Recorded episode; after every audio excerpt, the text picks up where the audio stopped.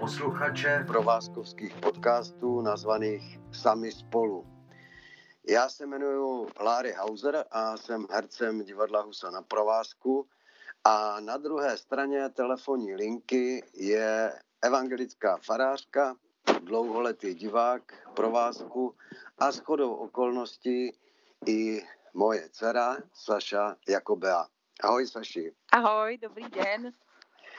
Saši, eh, my se teď nacházíme všichni, nejenom my, teda, teda spolu, ale eh, se nacházíme ve stavu takovém, jako bych řekl, zvláštním, eh, nouzovém, by se dalo říct. Ty seš farářka, jak jsem říkal, jak třeba ten nouzový stav proměnil tvůj režim? Jako farářky nebo vůbec jako každodenní režim? No, já jsem uh, o tom přemýšlela a uh, ten režim byl dost plovoucí i před vyhlášením nouzového stavu a uh, svým způsobem je plovoucí nebo takový proměnlivý den uh, ode dne i teďka. Mm-hmm. Ale s troškou nadsázky uh, chci říct, že piju víc kafe.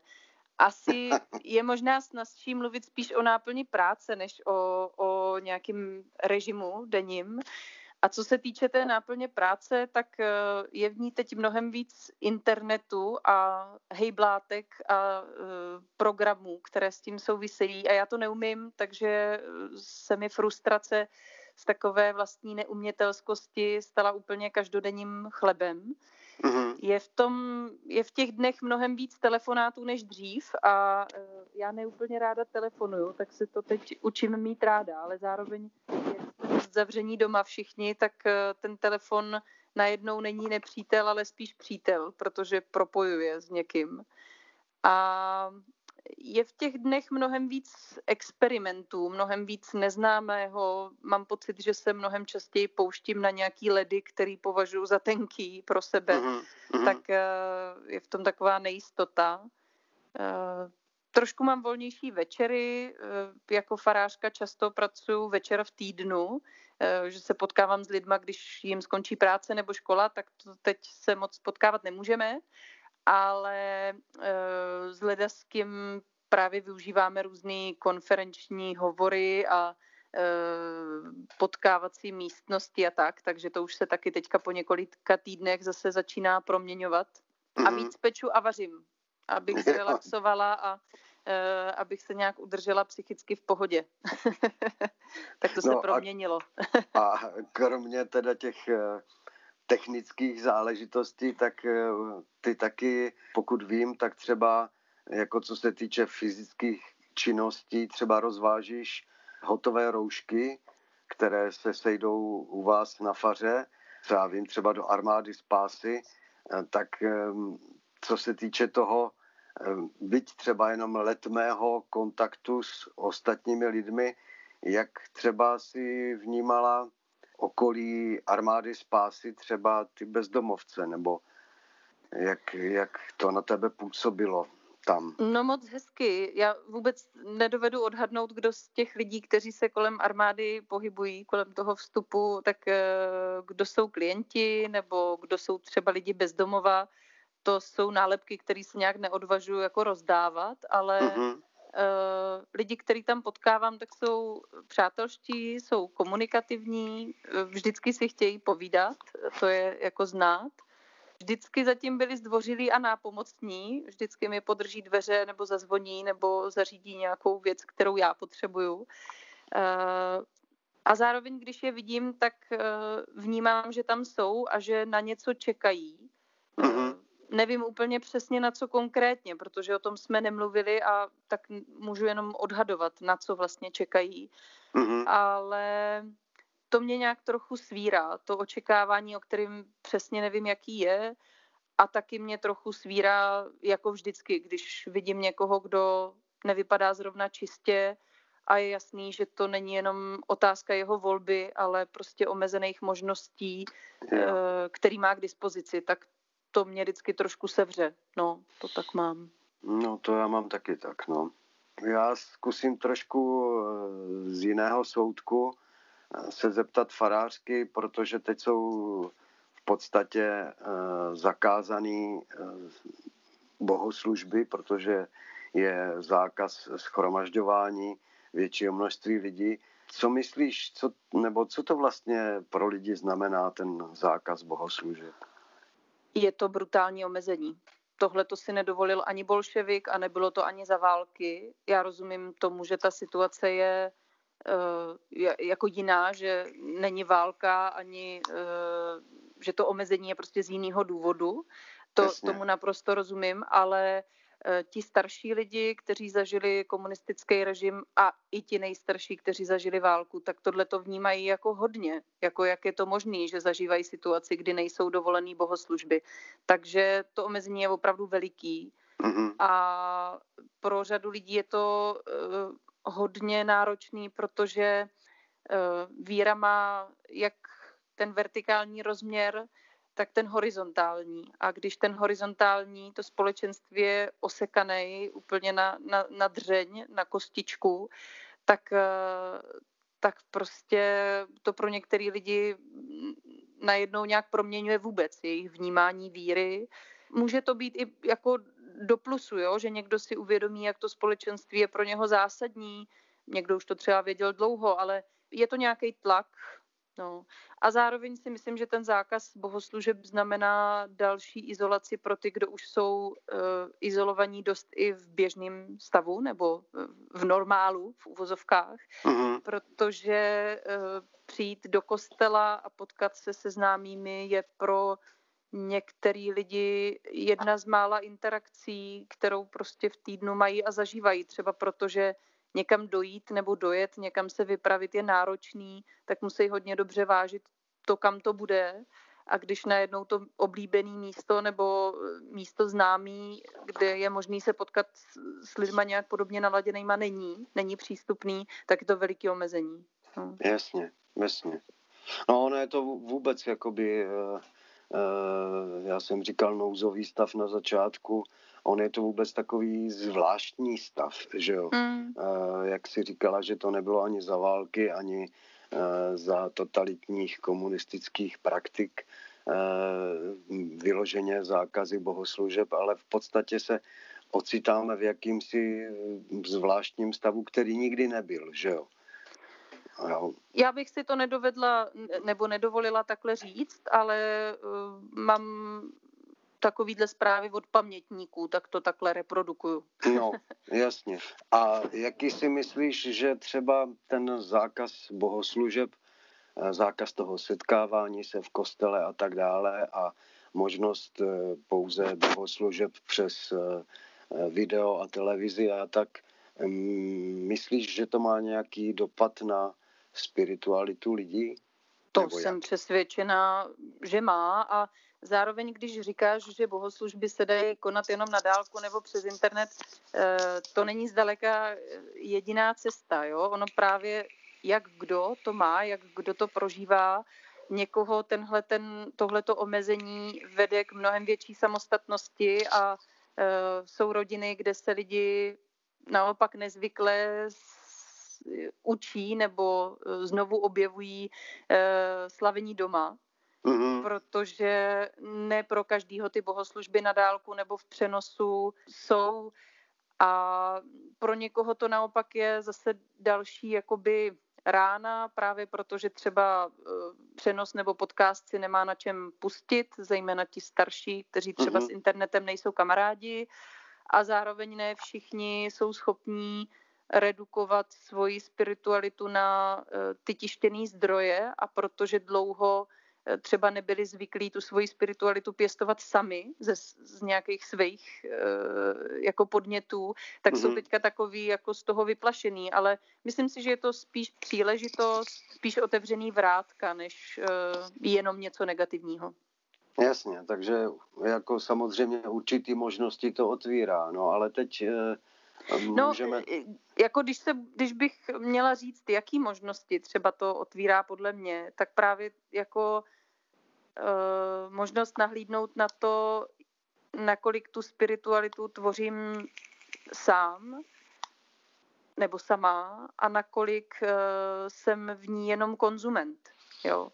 Že to je mhm. docela důležitá úvaha a myslím, že tato doba prazvláštní nabízí určitý odstup taky, možnost podívat se na to, co z toho života víry, tak jak ho žije církev, je fakt to podstatný, co prostě je potřeba udržet za všech okolností a co naopak jsou věci, bez kterých se jako obejdeme. Jo? Mně eh, vlastně přijde, že z toho, co slyším, tak hrozně moc chybí společný bohoslužby a setkání. A mm-hmm. tak se mně v tom znovu ukazuje, že tohle to jsou eh, dvě nějaký komponenty, které prostě potřebujeme v té církvi žít a mít obsažený a možná, že některé jiné komponenty eh, nebo některé jiné eh, věci, na které jsme byli tradičně zvyklí, tak naopak budeme schopní odložit, protože zjistíme, že jsme po nich zase až takový hlad neměli v těchto mm-hmm. těch týdnech. No. A myslím si, že to nabízí určitou jako uh, možnost pro prostě velkou duchovní obnovu, jo? když to člověk uchopí nejenom jako zákaz, nemožnost, ale taky jako výzvu. No, no ono v podstatě když bych eh, řekl, nebo když bych se zeptal, jak prožívat svou spiritualitu v těchto dnech, tak eh, tu otázku můžu eh, rozdělit taky na dvě části třeba. Mm-hmm. A jedna by byla, jaký můžou prožívat věřící lidi. No ale nejsou na světě jenom věřící lidi, jsou taky lidi, kteří prostě tím klasickým v uvozovkách způsobem věřící nejsou. Jsou ateisti, jsou gnostici a tak jak podobně. Tak eh, jak to s tou spiritualitou vlastně v těchto dnech může být nejenom pro ty věřící, ale, eh, ale i pro ty ostatní?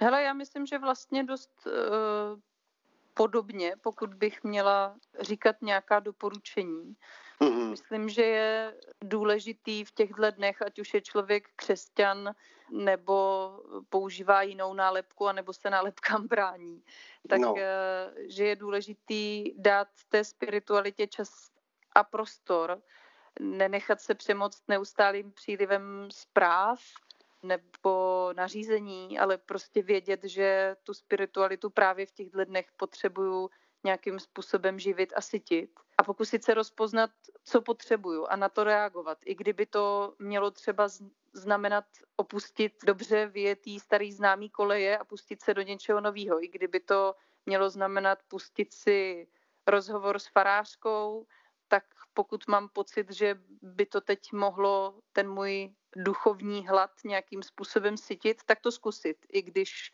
to třeba mám pocit, že neznám. A stejně tak myslím, že i pro křesťany je tato ta výzva učit se kombinovat eh, známý i méně známý zdroje.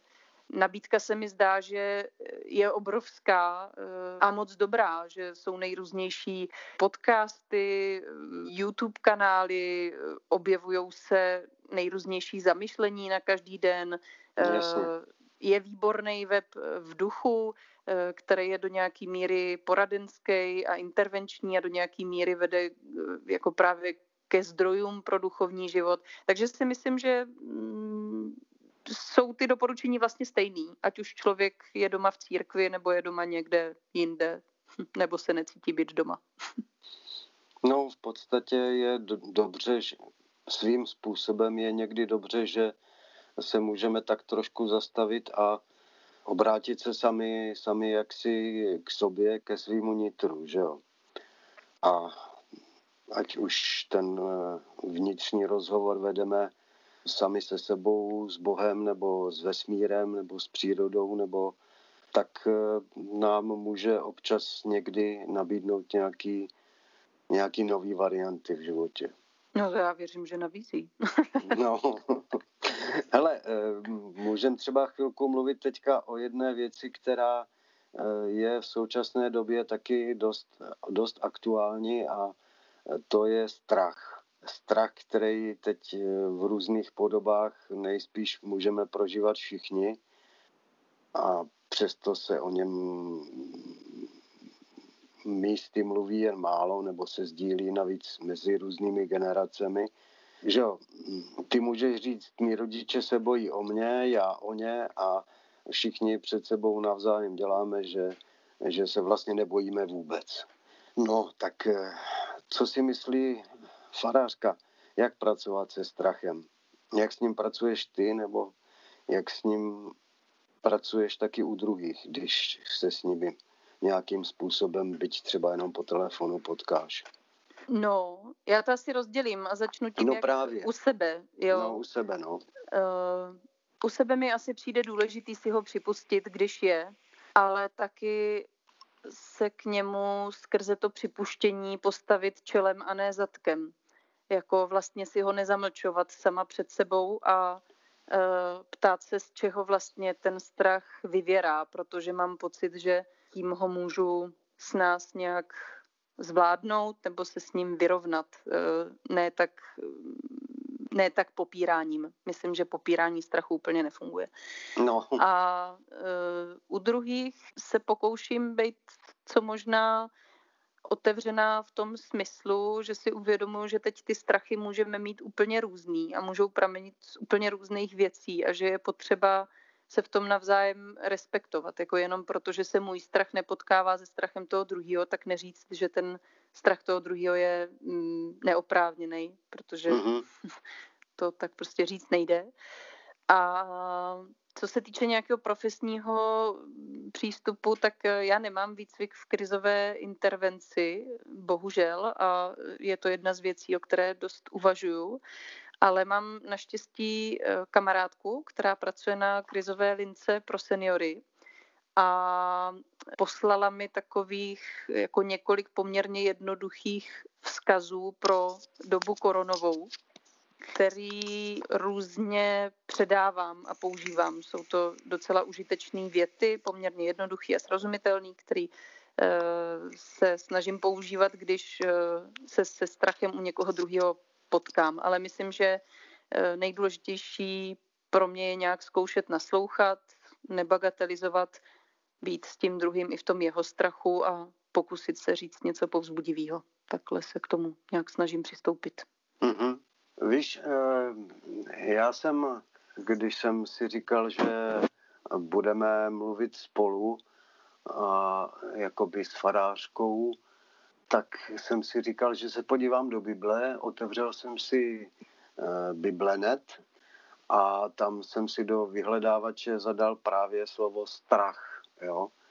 A zvláštní, že eh, třeba ve všech ostatních knihách počínaje eh, starým zákonem a žalmy a všem možným se ta místa, kde se slovo strach vyskytuje, je v obrovském množství. Jo.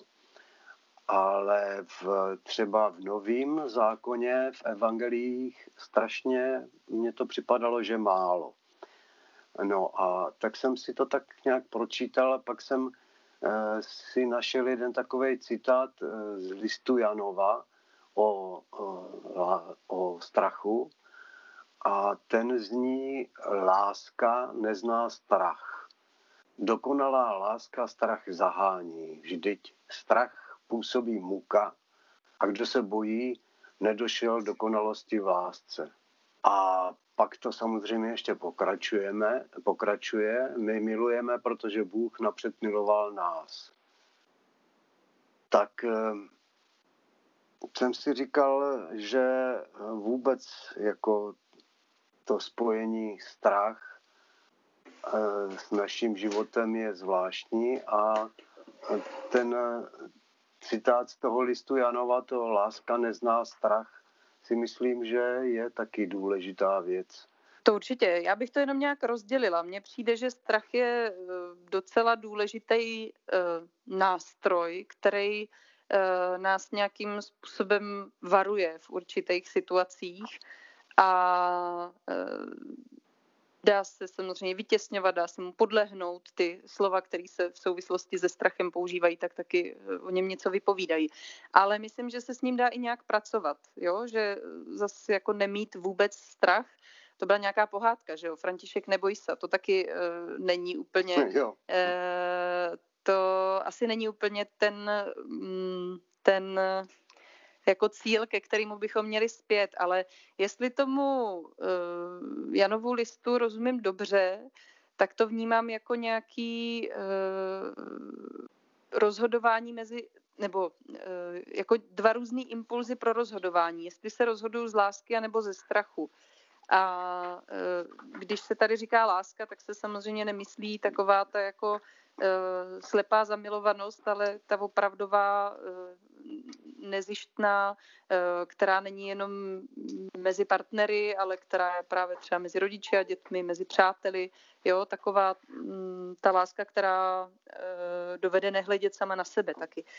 Tak si myslím, že když bych si měla vybrat, jestli se chci rozhodovat z lásky anebo ze strachu, tak já vnímám jako nějakou zajímavější cestu to rozhodování z lásky.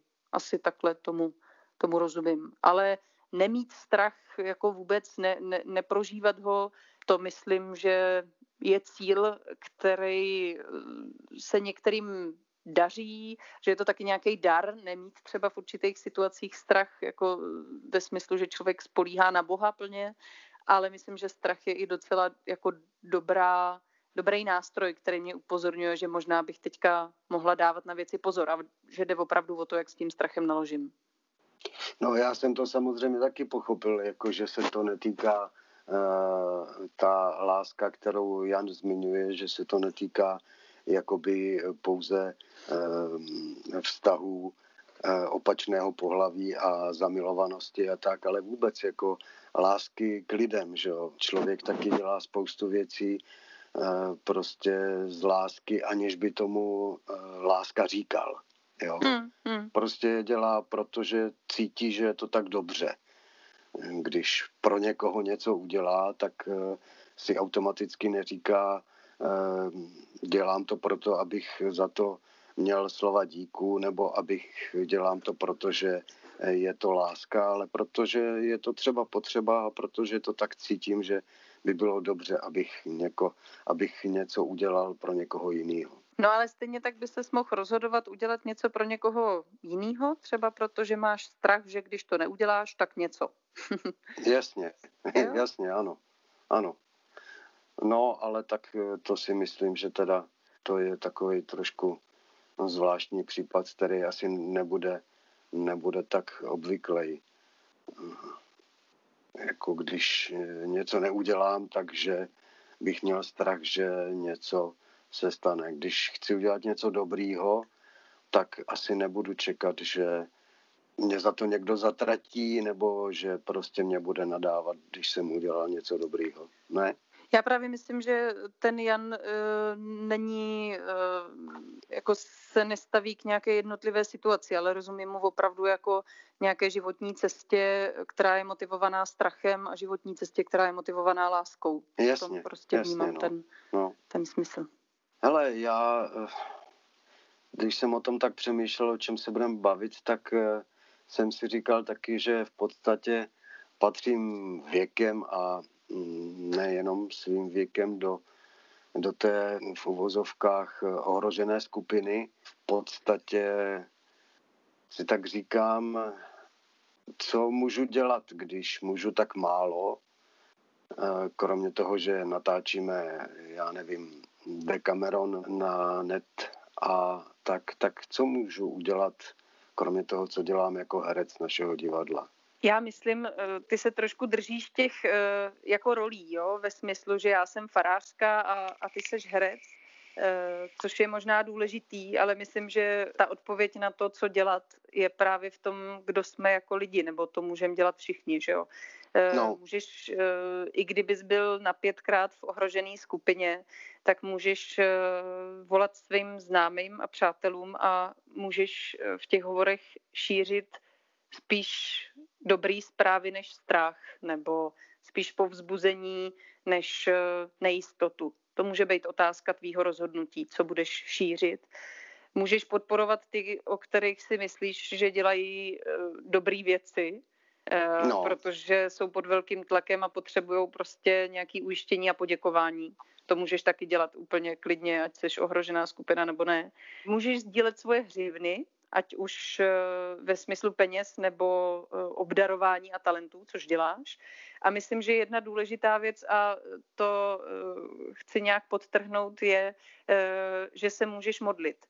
Já s tím mám takovou, takový zážitek z domova důchodců s jednou paní, která právě má pocit, že toho moc nemůže dlouhodobě má ten pocit. Eh, rozumím, její situace není úplně, eh, co se týče pohybu nebo nějakých třeba finančního zázemí, že by mohla přispět na nějakou sbírku, tak není úplně dobrá.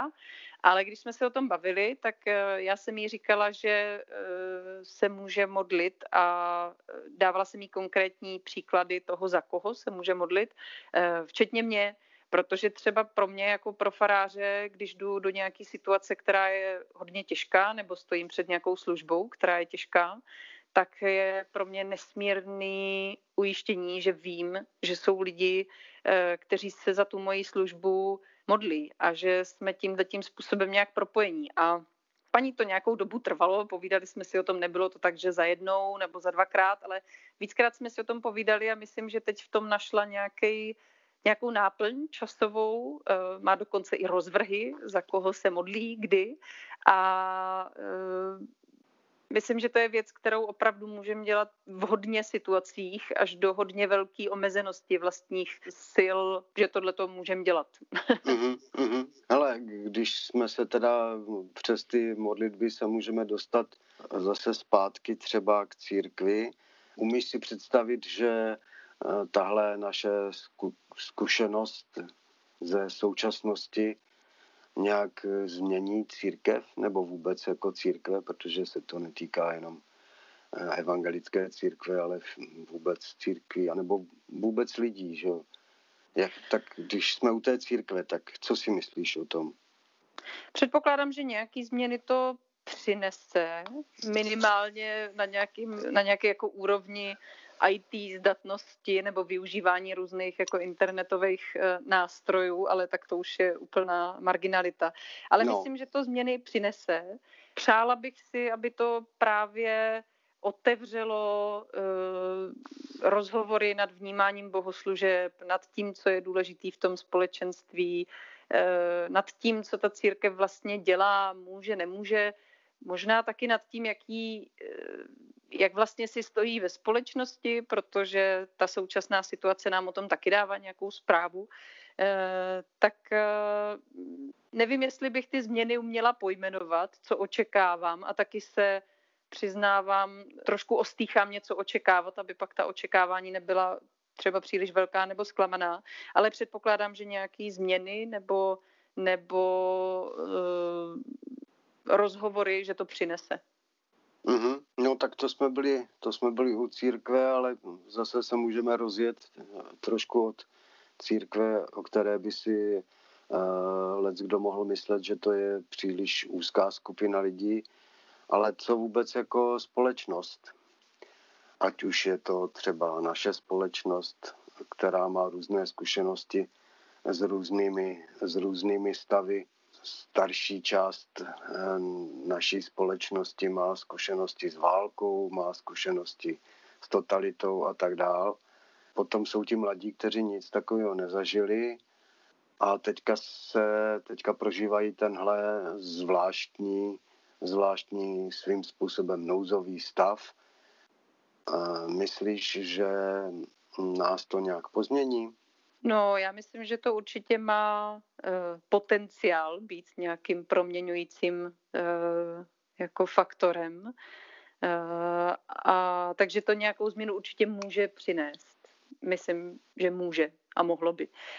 Ve smyslu změnu k lep, změny k lepšímu. Jedna věc, která mě napadá, že už ji nějak jako zažívám s těma, jak jsi mluvil o těch mladých, tak já jsem taková generace, která už je docela do starého železa, ale eh, to je velká pravda, jo. Z pohledu mladých lidí opravdu my už jsme dost za zenitem, eh, my, kdo jsme přes 30. Ale eh, lidi, kteří v téhle době dospívají, tak jsou hodně často hodně často využívají internetové možnosti setkávání se a komunikace. A mám pocit, že od chvíle, co eh, jsou limitovaní jenom na ty možnosti, které oni znají mnohem líp než my, jsou na to mnohem víc zvyklí, mnohem z nás to využívají, učí se v tom, tak eh, i oni už po několika týdnech eh, jako volají po běžným mezilidským kontaktu a opravdovým potkání se tváří v tvář. A to třeba myslím, že je hrozně hezká zpráva a myslím, že ta omladina má eh, velkou možnost odnést si z toho, že všechny tyhle ty hejblátka jsou náramně užitečný, ale eh, že prostě potkat se tváří v tvář a dát si kafe nebo jít spolu na výlet, že je prostě dárek, který, eh, o který je potřeba pečovat. Tak to si myslím, že v tomhle zase to může přinést i nějaký pozitivní impulzy. Já jsem taky celkem zažíval pozitivní impulzy sám, sám u sebe mě napadá, že jsem telefonoval, že hodně často telefonuju a že a i spoustu telefonu, telefonátů přišlo ke mně od někoho jiného. V podstatě mě na tom nepřekvapilo, ale zajímalo to, že eh, to bylo třeba s lidma, s kterými jsem se dlouho neviděl, dlouho nesetkal, že prostě se mě napadlo, že zatelefonuju tomu a tomu, který je na druhém konci republiky, s kterým jsem se neviděl třeba dva, tři roky a zase na druhé straně zase volal někdo mě, kterým jsem si říkal, sakra, s tím už jsem teda nemluvil hodně dlouho. Takže to je taková, taková zvláštní situace, která někdy ty lidi svým způsobem hodně propojuje. Je to tak, myslím, že nás to, eh, jak jsme se bavili o té změně, tak eh, čem bychom se mohli změnit, tak myslím, že bychom se mohli naučit eh, víc si všímat uh, druhých v tom dobrým smyslu, jako toho, co, toho, co potřebují. Myslím, že je to možnost, která se otvírá i třeba v bytových domech, že člověk najednou víc ví, kdo kolem něho bydlí, eh, protože předtím uh, ušil roušky pro seniory v půlce, v půlce vchodu. Jo? Tak takovýhle zkušenosti mám přes ty laskavý dobrovolníky, který, který pro nás šijou, že se třeba seznámili takhle se sousedama a to už nemusí zapadnout, nebo to nemusí o to přijít, o, to, o, ty, o ty vztahy nově nebo nově proměněný. A myslím, no. že taky změna určitá může být ve vnímání času a možností, že určitý způsob přístupu k tomu nouzovému stavu je eh, vidět a vnímat, co všechno můžeme. Eh, takže třeba na sociálních sítích se objevují takové ty příspěvky, jako příroda není zakázaná, hudba není zakázaná. Uvědomit, jak širokou škálu možností má, k čemu možností někdy může být nápomocný, nakládání s časem a, a s tempem života, že do toho by tenhle nouzový stav mohl taky něco přinést. Jo. Sašu, já ti děkuji, že jsi věnovala tenhle čas eh, mně a eh, skrze toto telefonní spojení potom ještě třeba i posluchačům, který to bude zajímat. No a přeju ti hezký den. Tobě taky a děkuju.